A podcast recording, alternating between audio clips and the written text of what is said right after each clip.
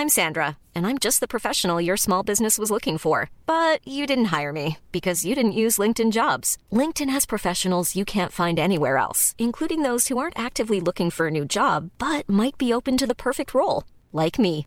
In a given month, over 70% of LinkedIn users don't visit other leading job sites. So if you're not looking on LinkedIn, you'll miss out on great candidates like Sandra. Start hiring professionals like a professional. Post your free job on linkedin.com/people today. Nova J'aime bien avoir l'ambiance, le bruit, euh, un bruit de fond en fait. Et euh, j'adore aussi travailler dans les trains. Je travaille énormément dans les trains. Mais euh, je crois que c'est peut-être là que j'écris le mieux. Dans les trains, dans les cafés, dans l'ordre, chez moi. Et puis quand vraiment pff, j'y arrive pas dans mon lit. Allier le, le- voilà, l'écriture avec des petites interruptions d'un ou deux amis, un petit café, euh, un bruit de fond euh, dans un bistrot. euh, où, en général, je me mets au bout d'une banquette dans un endroit où je connais personne. Et je trouve ça magique.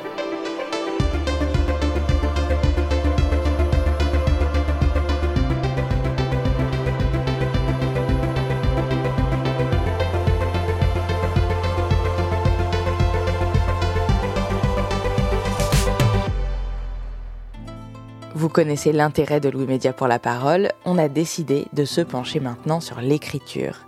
Comment écrivent les meilleurs auteurs et autrices de notre époque et surtout, que peuvent-ils nous apprendre pour que nous aussi, nous nous mettions à l'écriture Semaine après semaine, En écriture est un nouveau podcast de Louis dans lequel Agathe Le Taillandier vous emmène à la rencontre de Fanny Herrero, showrunneuse des premières saisons de 10%, des romanciers et romancières Olivier Norek, Delphine de Vigan, Hugo Lindenberg, du compositeur Woodkid et bien d'autres.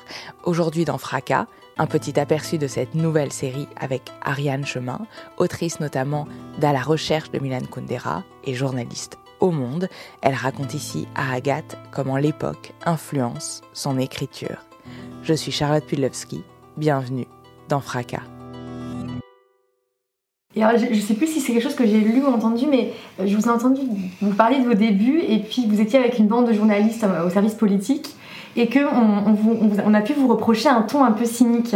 Quelque chose que vous avez pu raconter, et euh, votre chef à l'époque euh, vous avez convoqué, vous avez dit il faudrait peut-être changer de ton. Qu'est-ce que c'était que ce ton, et comment, comment vous l'avez transformé?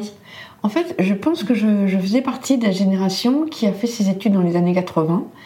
Et euh, on, était arrivé au service politique, on était trois, enfin je me souviens très bien de ça. Il y avait Pascal Roberdiard, qui est aujourd'hui la grande chroniqueuse judiciaire qu'on connaît. Il y avait Raphaël Baquet, qui adorait la politique, qui avait déjà fait de, la politique euh, euh, aux Parisiens, je crois. Et on était là dans ce service, et en fait, on avait eu des cours de com, et c'était assez grotesque d'ailleurs. hein. Et donc, du coup, par rapport à la génération qui nous avait précédé, on déconstruisait beaucoup les discours. C'est-à-dire qu'aujourd'hui, tout le monde le fait.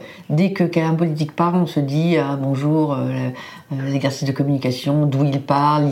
Mais à l'époque, ça se faisait pas tellement. Et nous, on apportait ça. Et, c'était sans doute un courant d'air frais, j'en suis sûre. Mais peut-être qu'au bout d'un moment, en fait, on l'a, beaucoup fait. On a fait avec euh, Pascal et Raphaël des, des grands récits euh, politiques. Ça se faisait pas trop encore à l'époque. C'était très rubriqué. euh, et donc on racontait comme ça beaucoup, bien davantage les hommes peut-être que, les idées. Comme c'était pas seulement les idées, voilà. On faisait, je me souviens tous les week-ends, on faisait des grands récits politiques. On s'amusait beaucoup. C'était une période formidable et très drôle. Et puis est arrivée le- l'élection de 2002 avec euh, moi je suivais la campagne de Lionel Jospin. Quand est arrivée la défaite de Lionel Jospin au premier tour, on n'imagine pas ce que c'est aujourd'hui parce que le Front National est très haut et qu'il arrive au second tour, mais là c'était la première fois que ça se produisait, en tout cas euh, pour quelqu'un de ma génération. Et tout d'un coup, ça a été un choc. Et je me souviens effectivement que j'avais été convoquée par le directeur de la rédaction de l'époque, qui s'appelait Louis Planel, qui, lui, m'avait nommé au service politique et qui m'avait dit euh, En gros, tu, te moques trop, tu fais toujours des papiers un peu second degré, tu es toujours un peu dans, l'ironie. Et je crois qu'il avait raison, c'était plus le moment, en fait. Et c'était aussi, je pense, le moment où moi j'étais arrivée euh, ans plus tôt au service politique. J'ai adoré faire ça, du journalisme politique, mais il y a un moment, je pense qu'il fallait que je tourne la page. Et, euh, et donc j'ai complètement changé, j'ai fait euh, des infos gênées. D'ailleurs, on est parti toutes les trois du service politique, je me souviens, puisque Pascal a fait, euh, Robert Diard a fait la, chronique judiciaire, Raphaël était parti au magazine qui s'appelait à l'époque Le Monde 2, Et moi, j'avais fait des faits divers. Et, en fait, je pense que c'est la meilleure chose qui nous soit arrivée.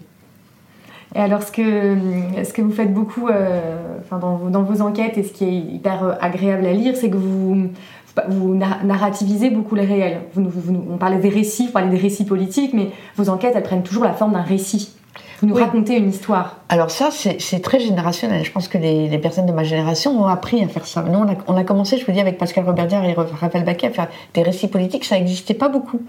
Il y avait une personne qui le faisait, c'était euh, Libé. Enfin, il y avait deux journalistes à Libé qui faisaient ça. Il y avait, je me souviens, j'étais fascinée par l'écriture d'une euh, journaliste de Libération qui s'appelle Françoise Berger et qui racontait les gardes de parti à l'Élysée, les légions d'honneur. Et je trouvais ça incroyable parce qu'on ne lisait pas du tout cette forme de journalisme politique avant.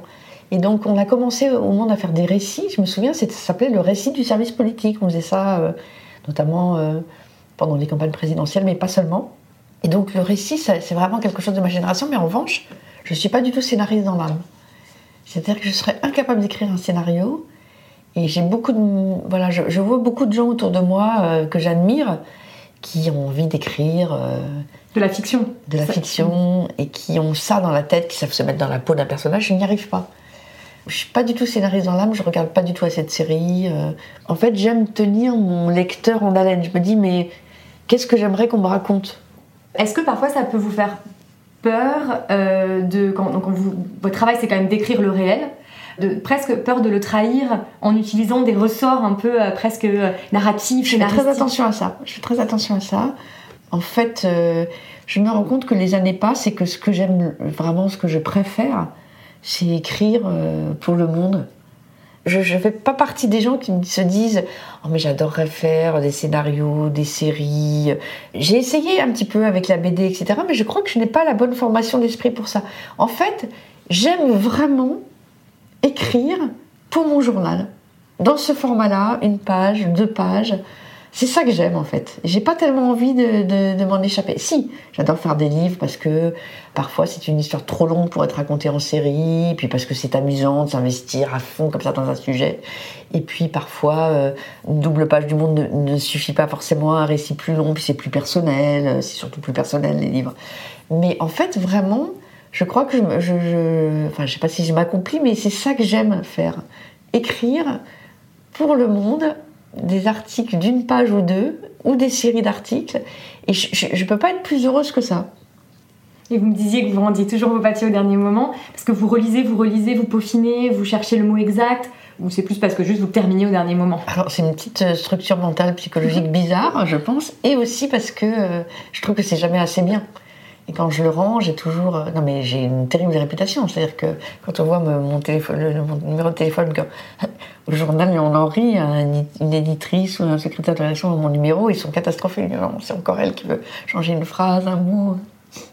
Vous parlez de ce dictionnaire des métiers, juste ça me, je trouve ça étonnant et drôle. Euh, vous l'utilisez comment? Parce que vous, voulez trouver un, terme technique euh, Oui, non, je n'utilise pas toujours, mais dès que je, monte- je rentre dans un monde euh, qui n'est pas le mien, que je ne connais pas, ça peut être un monde médical, euh, ça peut, je sais pas, moi, par exemple, je me souviens, euh, l'année dernière, j'avais passé une semaine dans un hôtel en plein confinement à Mende, dans une ville de, de Lozère, et, et là, j'avais besoin de ce dictionnaire pour... euh, parce que je connaissais pas les termes de cuisine, par exemple.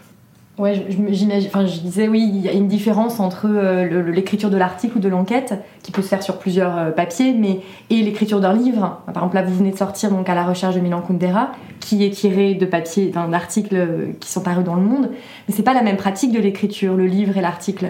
En fait, a- je dirais même qu'il y a trois pratiques. Il y a le papier de quotidien, qui là se fait euh, toujours dans la nuit, euh, parce que je suis incapable de rendre euh, pour le lendemain matin à 7h un papier à 18h le soir. C'est-à-dire que j'ai toujours besoin de le retravailler jusqu'à la minute qui précède l'envoi. Je ne sais pas comment dire. L'idée d'envoyer un papier à l'avance m'est complètement étrangère. C'est très bizarre. C'est vrai que je comprends pas pourquoi. C'est comme pour les examens, au fond. euh, je ne travaille bien qu'au dernier moment. Et à chaque fois, j'essaye de me raisonner en me disant bon, alors je vais faire de ce moment d'écriture et de cet article quelque chose d'agréable. Je vais m'y prendre très longtemps à l'avance. Je rendrai mon article ou mon- un, jour avant, j'aurai le temps de relire et je n'y arrive pas. Comme si euh, c'était l'urgence, c'était une condition de la production. Je peux pas dire, c'est très étrange. Comme si euh, je me dis, mais en le relisant dix fois, ce sera forcément mieux que si je l'envoie à 18h à l'avance. J'y arrive pas. Vraiment, euh, je suis jamais arrivé. Donc le papier de quotidien, c'est la nuit, avec parfois euh, 3 heures où on va se coucher, on remet le réveil à 4 heures. euh, ça, mais je- je- j'en ai trop fait. J'ai de plus en plus de mal parce que je, songe au nombre de nuits blanches que j'ai passées. Et, on se dit souvent ça euh, au monde. euh, avec euh, mes voisins et mes voisines de bureau, le nombre de nuits blanches qu'on a passées pour ce journal, c'est complètement fou, parce que c'est le rythme du quotidien. Quel conseil vous donneriez à un, jeune journaliste ou une jeune journaliste qui débute dans le métier aujourd'hui?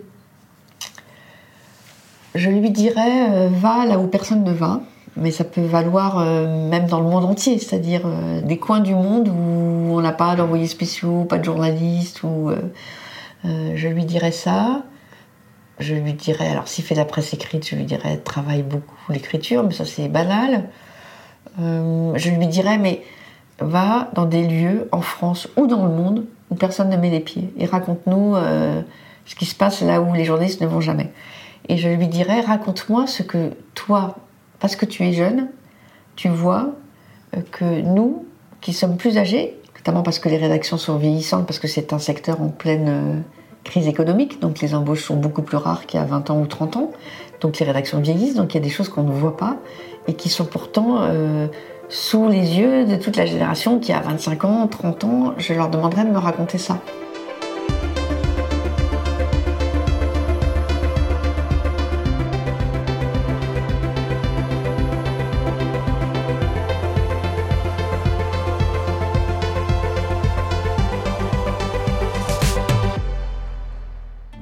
Cet épisode de Fracas a été monté par Julia Courtois à partir du podcast En écriture, présenté par Agathe Le Taillandier et produit par Soukaina Kabal.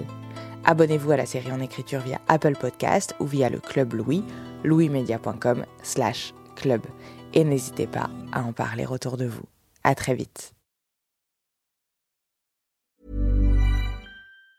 Mom deserves the best, and there's no better place to shop for Mother's Day than Whole Foods Market. They're your destination for unbeatable savings, from premium gifts to show-stopping flowers and irresistible desserts. Start by saving 33% with Prime on all body care and candles. Then get a 15-stem bunch of tulips for just $9.99 each with Prime. Round out Mom's menu with festive rosé, irresistible berry chantilly cake, and more special treats. Come celebrate Mother's Day at Whole Foods Market.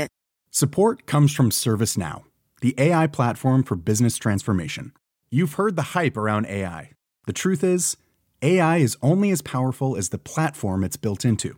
ServiceNow is the platform that puts AI to work for people across your business, removing friction and frustration for your employees, supercharging productivity for your developers, providing intelligent tools for your service agents to make customers happier all built into a single platform you can use right now. That's why the world works with ServiceNow. Visit servicenow.com/ai for people to learn more.